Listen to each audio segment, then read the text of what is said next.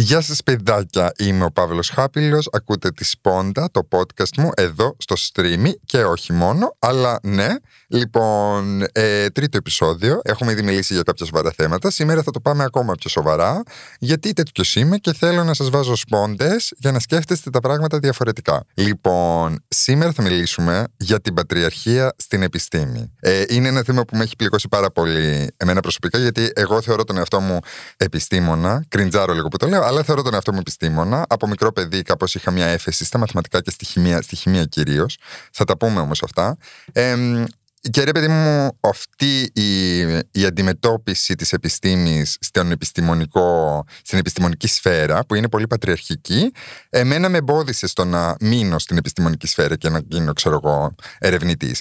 Ε, αλλά θα τα πάμε σιγά σιγά. Λοιπόν, Α ξεκινήσουμε από το βασικό. Ένα βασικό χαρακτηριστικό της πατριαρχίας είναι το να μην αναγνωρίζουμε τα λάθη μας. Γιατί αναγνωρίζοντας το λάθος, δείχνεις αδυναμία που είναι ο εχθρός της πατριαρχίας. Αυτά τα λέω Καταλάβατε, μέσα σε πολλά εισαγωγικά, αλλά είναι πολύ, είναι, η απόσταξη της πατριαρχίας είναι αυτό το πράγμα. Δεν αναγνωρίζουμε ποτέ τα λάθη μας, γιατί οι άντρες δεν κάνουν ποτέ λάθη. Obviously. Ε, και αυτό το βλέπετε παντού, και στην πολιτική και παντού.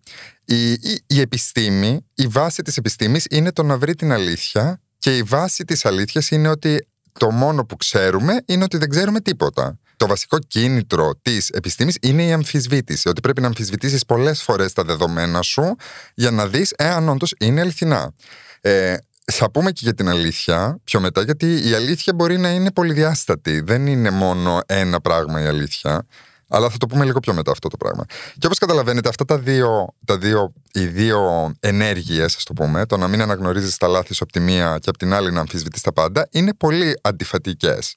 Και αυτό φαίνεται και στον τρόπο που πολλοί επιστήμονες αντιμετωπίζουν άλλους επιστήμονες με διαφορετικές ιδέες. Όπως ήταν ο Σοκράτης, για παράδειγμα. Όπως ήταν η Μαρή Κιουρί, όπως ήταν ο Στίβεν Χόκινγκ. Θα τα αναλύσουμε πιο εκτεταμένα αυτά. Α πάμε λίγο ένα ιστορικό, έτσι, μια ιστορική αναδρομή. Ε, εγώ από μικρός, εκεί στο γυμνάσιο, όταν ξεκινήσαμε να κάνουμε χημεία, είχα συνειδητοποιήσει ότι εμένα το μυαλό μου ήταν φτιαγμένο, ήταν κυριολεκτικά φτιαγμένο για να καταλαβαίνω τη χημεία. Την καταλάβαινα πλήρως. Ε, δεν διάβαζα σχεδόν ποτέ και πάντα έγραφα πάρα πολύ καλά. Την καταλάβαινα, ρε παιδί μου, και μου άρεσε αυτό το πράγμα. Και εγώ θεωρώ ότι όλοι οι άνθρωποι έχουμε στο μυαλό. Κάποιοι άνθρωποι είναι φτιαγμένοι για να κάνουν ένα πράγμα. Και εμένα πραγματικά το ένιωθα αυτό από μικρό παιδί, το οποίο είναι πάρα πολύ σπάνιο, γιατί συνήθως το πράγμα που είσαι φτιαγμένος για να κάνεις δεν το μαθαίνεις στο σχολείο. Και αυτό εγώ το συνειδητοποίησα πολύ πιο μετά. Δηλαδή, εγώ στο Λύκειο που ήξερα σίγουρα ότι ήθελα να πάω να σπουδάσω χημεία και όλοι γύρω μου ήταν τύπου Δεν έχω ιδέα τι θέλω να πάω να σπουδάσω. Εγώ τότε συνειδητοποίησα ότι α, κοίτα, κοίτα να δεις που εγώ ξέρω και έχω καταλάβει, ρε παιδί μου, τι μου αρέσει, και οι περισσότεροι άνθρωποι πρέπει να το ψάξουν και να το βρούνε. Τέλος πάντων, και στη μικρή ηλικία, στο γυμνάσιο συγκεκριμένα, είχα έναν καθηγητή φυσικής, ο οποίος μας είπε αυτό το πράγμα, ότι η επιστήμη είναι να αμφισβητείς τα πάντα και πρέπει να αμφισβητείτε τα πάντα. Και εμένα με, μου έμεινε αυτό το πράγμα. Και με βοήθησε και να αποδεχτώ τη σεξουαλικότητά μου και πολλά πράγματα και να δω διαφορετικά τα πράγματα. Γιατί αυτά που βλέπουμε και η αλήθεια των ανθρώπων γύρω μας δεν είναι απόλυτη, όπως σας είπα και πριν. Δηλαδή, εμείς μεγαλώσαμε σε μια κοινωνία που έλεγε, ξέρεις, η γυναίκα πρέπει να είναι στο σπίτι να μαγειρεύει και ο άντρας πρέπει να δουλεύει να βγάζει το ψωμί του. Που ήταν ήδη απαρχαιωμένη αυτή η ιδέα. Δηλαδή από τη δεκαετία του 60 ήταν απαρχαιωμένη. Και όμως εμείς, τη δεκαετία του 90 και του 80 που μεγάλωσα εγώ, υπήρχε ακόμα αυτή η ιδέα στο, στη, στην, στην ατμόσφαιρα. Και πρέπει να τα αμφισβητήσεις αυτά τα πράγματα για να μπορείς να τα καταρρύψεις και να δεις ότι αυτό δεν είναι πραγματικότητα. Ή τουλάχιστον δεν είναι η πραγματικότητα για όλους. Τέλος πάντων, εγώ πήγα σπούδασα χημεία, όλα καλά. Και μετά ε, ήμουν τυχερός στο, στο πανεπιστήμιο, η πτυχιακή μου ήταν πάνω στη θεωρία του χάου. Τώρα μιλάμε advanced μαθηματικά. Πράγματα, ρε παιδί μου, πολύ πολύ δύσκολο να τα κατανοήσεις. Και ήμασταν μια ομάδα γυναίκες. Ήταν όλες γυναίκες και η καθηγήτριά μου ήταν γυναίκα. Είναι σημαντικό αυτό που λέω. Γιατί οι γυναίκες, επειδή σε αυτούς τους τομείς είναι λίγο. θεωρούνται υποδιέστερες. Δεν θέλω να το λέω, αλλά έτσι θεωρούνται. Πρέπει να παλέψουν πολύ σκληρά για να αποδείξουν τον εαυτό τους. Όπως και σε, πολλές, σε πολλούς άλλους τομείς. Ε, έχουν πραγματική. Δηλαδή, για να αποδείξουν κάτι, θα το αποδείξουν 15.000 φορές όπως πρέπει και να κάνεις. Ε, είναι πολύ αυστηρές με τον εαυτό τους. Γιατί έτσι τους έχουν μάθει, έτσι τους έχουν κάνει. Και, αλλά αυτό το πράγμα αποφέρει αποτέλεσμα και αποφέρει επιστημονική σκέψη. Και εγώ ήμουν πάρα πολύ τυχερός που ήμουν σε ένα τέτοιο εργαστήριο με δυναμικές γυναίκες που καταλαβαίνανε τι σημαίνει επιστήμη και έμαθα πολλά από αυτές. Μετά πήγα να κάνω μεταπτυχιακό. Ωραία. Στο μεταπτυχιακό, εκεί που ήμουνα σε φάση ότι, ωραία, έβγαλες αυτό το αποτέλεσμα, το αποτέλεσμα Α, Και, αλλά πρέπει να μου το ξαναποδείξεις πολλές φορές. Από εκεί που έβγαζε το αποτέλεσμα Α, πήγα να κάνω μεταπτυχιακό σε ένα τμήμα που ήταν τύπου εμείς αυτά τα αποτελέσματα θέλουμε να βγάλουμε και θέλουμε να βγάλεις κάτι παρεμφερές με αυτό. Το οποίο είναι κάτι πάρα πολύ συχνό στην επιστήμη. Γιατί όταν βγάζεις δημοσιεύσεις, είναι σημαντικό, ρε παιδί μου, η μία δημοσίευση να έχει συνέχεια. Οπότε για να έχει συνέχεια, πρέπει κάπως να ξαναποδείξεις το ίδιο πράγμα. Και όταν έχεις πολλούς αριθμούς, είναι εύκολο να αποδείξεις ό,τι θέλεις. Α πάμε τώρα με τους αριθμούς να πούμε λίγα πράγματα. Λοιπόν, θα σας τα πω έτσι όσο πιο απλά μπορώ. Μπορείτε να πάρετε και μια κόλλα χαρτί να γράψετε. Έχουμε μια εξίσωση. 2 συν 1 ίσον 3. Ωραία. Όταν παίρνεις έναν αριθμό από τη μία μεριά και τον πας στην άλλη, αλλάζει το πρόσημο. Το ξέρουμε αυτό. Δηλαδή, παίρνουμε το 1, το πάμε στην άλλη μεριά, γίνεται 2 ίσον 3 μείον 1. Το οποίο ισχύει επίσης. Καταλάβατε τι λέω. Όπως ισχύει το 2 συν 1 ίσον 3, ισχύει και το 2 ίσον 3 μείον 1. Ισχύει και το 0 ίσον 3 μείον 1 μείον 2, που βγάζει μηδενικό αποτέλεσμα.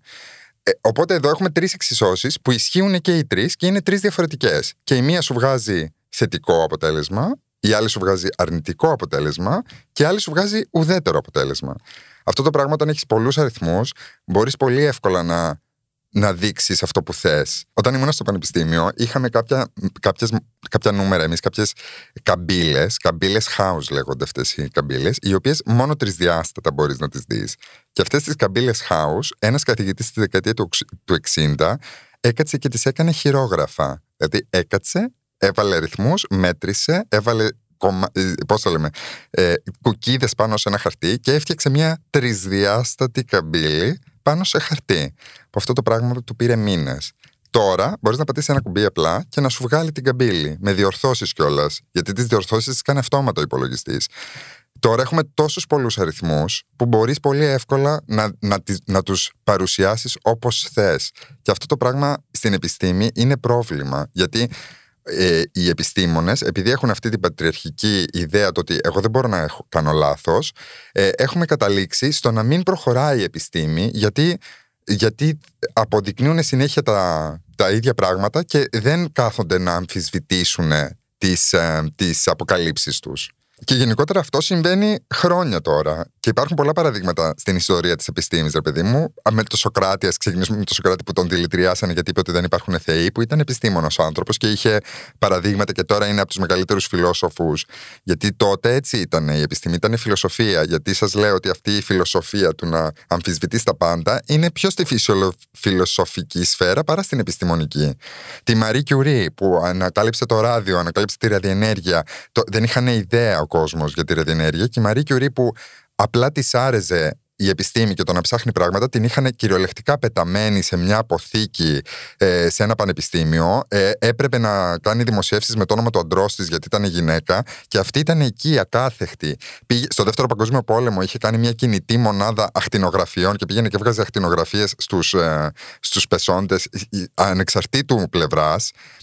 Δηλαδή η Μαρή ήταν, ήταν ειδωλό και αλλά άμα δεις πώς της συμπεριφέρονταν τότε που ζούσε ήταν τραγική, τραγική η κατάσταση. Δηλαδή την είχαν τελείως πεταμένη. Ο Στίβεν Χόκινγκ που πάλι θα πάμε λίγο σε advanced μαθηματικά είχε κάνει το standard model, είχε ξεκινήσει ας το πούμε για το standard model που είναι το πώς βλέπουμε το σύμπαν και το string theory και τη θεωρία τώρα είναι όλα πολύ advanced αυτά αλλά και ο Στίβεν Χόκινγκ τον είχαν πολύ πεταμένο γιατί αυτό που έλεγε ότι ισχύει ε, ήταν κάτι πολύ εκτός πραγματικότητας της ε, της, της φυσικής τότε. Έπρεπε να φτάσουμε στο CERN, αυτό το, το εργαστήριο που κάνουν κβαντική, κβαντικά πειράματα για να αποδείξουμε τις θεωρίες του, του Stephen Hawking.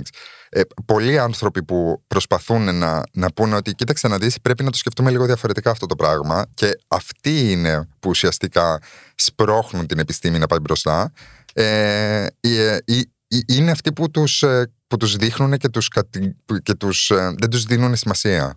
Ε, το οποίο είναι λόγω πατριαρχίας.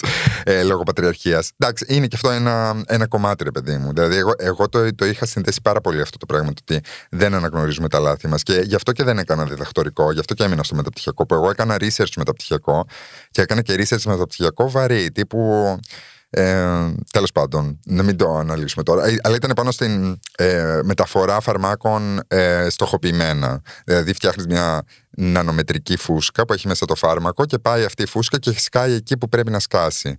Μεγάλη, μεγάλη ιστορία. Ε, αλλά, αλλά δεν υπήρχε. Δηλαδή έπρεπε να αποδείξω αυτά που είχαν ήδη αποδείξει και παρόλο που εγώ τα νούμερα μου μπορεί να να μου φαίνονταν διαφορετικά, δεν είχα χώρο να πω κάτι διαφορετικό. Γιατί αν έλεγα κάτι διαφορετικό, θα ακύρωνε την, όλη την προηγούμενη έρευνα. Που αυτό το πράγμα δεν ισχύει. Η έρευνα για να προχωρήσει, δηλαδή, μπορείς να πεις: Έχω κάνει λάθος και μαθαίνω από αυτό. Γιατί μόνο με τα λάθη μπορείς να προχωρήσεις και να δεις την πραγματική αλήθεια.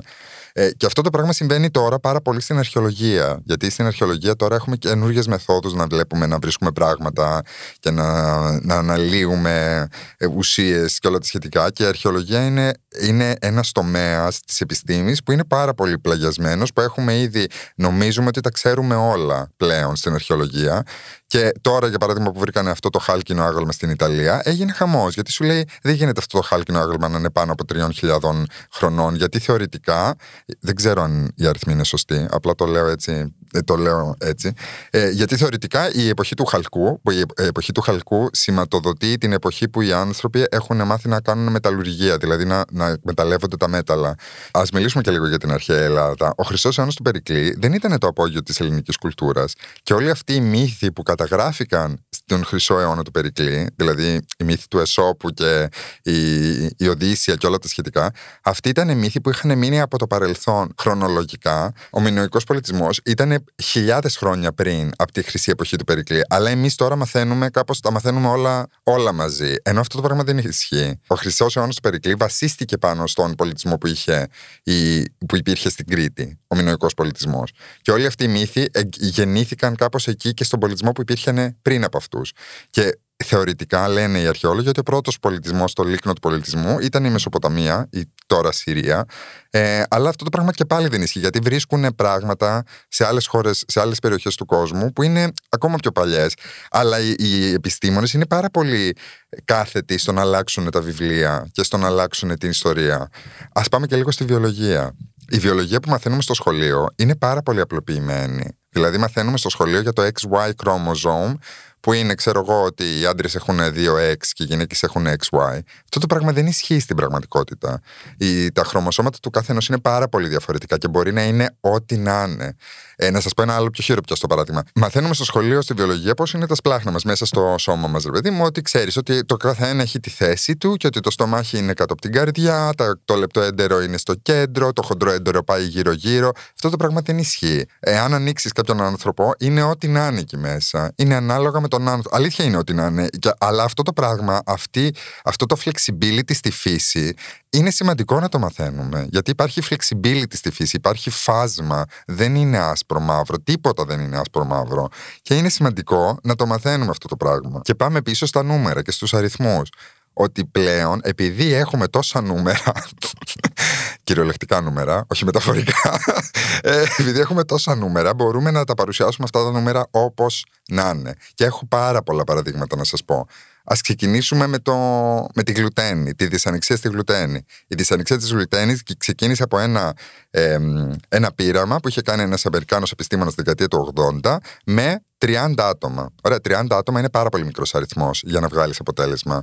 Και έβγαλε ένα προκαταρκτικό αποτέλεσμα ότι υπάρχει πιθανότητα να υπάρχει δυσανεξία στη γλουτένη. Την πήρανε τα media, όλα τα media, έγινε χαμός. Βασίστηκε η Atkins Diet εκεί, που η Atkins Diet είναι μια διέτα που τρως μόνο κρέας και δεν τρως καθόλου υδατάνθρακε, που είναι πάρα πολύ κακό για τον οργανισμό. Δεν θα αναλύσουμε γιατί. Ε, μετά αυτός ο επιστήμονας, επειδή είναι επιστήμονας και συνέχισε το έργο του, έκανε και άλλες έρευνες. Με 200 άτομα, με 1000 άτομα, με 2000 άτομα. Γιατί έτσι πάει η επιστήμη. Ξεκινάς με, με μια υπόθεση και μετά την την, την ε, αμφισβητείς και την ξανααμφισβητεί και την ξανααμφισβητεί μέχρι να βγεις, μέχρι να βγάλεις αποτέλεσμα. Και αυτός ο ίδιος επιστήμονας βγήκε μετά από χρόνια και είπε: Όχι, παιδιά, δεν έχω βρει στοιχεία για τη ανεξία. Υπάρχει η αλλεργία, που είναι το, το σύνδρομο Σίλιακ, η σιλιακή, που είναι σύνδρομο σίλιακ, που έχει αλλεργία και δεν μπορείς να, να φας καθόλου γλουτένη. Και υπάρχει και, ε, υπάρχει και η κακή γλουτένη, η κακή γλουτένη. Ρε παιδί μου, το ψωμί στην Αμερική είναι πάρα πολύ πειραγμένο, είναι πάρα πολύ ψεύτικο. Εδώ στην Ευρωπαϊκή Ένωση έχουμε καλύτερο ψωμί τέλος πάντων. Χρησιμοποιούμε όλο τον καρπό. Είναι, είναι αλλού το πρόβλημα, ας το πούμε, στη δυσανεξία. Δεν είναι η γλουτένη το πρόβλημα, είναι το είδος του ψωμιού. Ε, και αυτό το αποτέλεσμα το έβγαλε μετά από χρόνια, αλλά κανείς δεν το μετέδωσε αυτό το πράγμα. Γιατί, γιατί για κάποιο λόγο δεν είχαν δεν, δεν είχαν λόγο να το κάνουν αυτό το πράγμα. Είχαν ήδη βγάλει τόσο πολλά λεφτά τέλος πάντων από τη δυσανεξία που δεν είχαν λόγο. Επίσης, πάρα πολλά χημικά που χρησιμοποιούμε στα σαμπουάν, στα καθαριστικά κάθε μέρα. η Ευρωπαϊκή Ένωση χρόνια τώρα προσπαθεί να βγάλει νομοθεσίες να, να, να απαγορεύσουν κάποια χημικά. Ένα από αυτά είναι η Dimethicone, που είναι μια σιλικόνη που βάζουν σε σχεδόν τα 99% των, ε, των, των ε, σαμπουάν και των μαλακτικών και όλα αυτά των μαλλιών. Και, και ένα άλλο είναι τα sulfates, ρε παιδί μου, τα SLSFs που, ναι, το ξέρω, είναι πολύπλοκα αυτό που λέω. Ε, είναι ένα σαπούνι, τέλος πάντων, που χρησιμοποιείται από 99% των σαπουνιών που χρησιμοποιείς, ε, που είναι πάρα πολύ καταστρεπτικό για τον νητροφόρο ορίζοντα. Και υπάρχει ένα καλύτερο σαπούνι, το οποίο είναι και οικολογικό και παραγείται και πιο φτηνά και είναι βιοδιασπόμενο και όλα τα σχετικά. Και η Ευρωπαϊκή Ένωση προσπαθεί χρόνια, 10 χρόνια τώρα, να βγάλει νομοθεσία να ακυρώσει το, το, το σαπούνι. Αυτά τα πράγματα κάπως καθυστερούν για λόγους καπιταλισμού. Και ε, δεν υπάρχει πραγματική ενημέρωση. Δηλαδή, το τι διαβάζετε στο ίντερνετ δεν είναι επιστήμη. Και η επιστήμη, κανένας επιστήμονας δεν θα έρθει να σου πει Είμαι 100% σίγουρος. Και αν έρθει να σου πει κάτι τέτοιο, δεν είναι πραγματικός επιστήμονας. Γιατί οι επιστήμονες ξέρουν ότι υπάρχει πάντα ένα κομματάκι που πρέπει να αφήνεις κενό και να λες: Α, ίσως κάνω λάθος. Γιατί αυτό το κομματάκι, το ίσως κάνω λάθος, είναι αυτό που σε οδηγεί στην πραγματική αλήθεια. Αυτά είχα να πω. Ελπίζω να καταλάβατε έστω και λίγο από αυτά που έχω να πω, που είχα να πω. Ήταν λίγο, το ξέρω, ήταν λίγο αχταρμάς. Ε, αυτά. Μην πιστεύετε ότι το διαβάζετε. Προσπαθείτε να, να, να βρίσκετε πληροφορίες που είναι αμφιλεγόμενες. Οι αμφιλεγόμενες πληροφορίες έχουν πιο μεγάλη αλήθεια από ότι οι, οι, οι απόλυτες πληροφορίες. Τίποτα δεν είναι απόλυτο στη φύση, τίποτα δεν είναι άσπρο μαύρο. Ε, αυτά. Φιλάκια πολλά και θα τα πούμε σύντομα.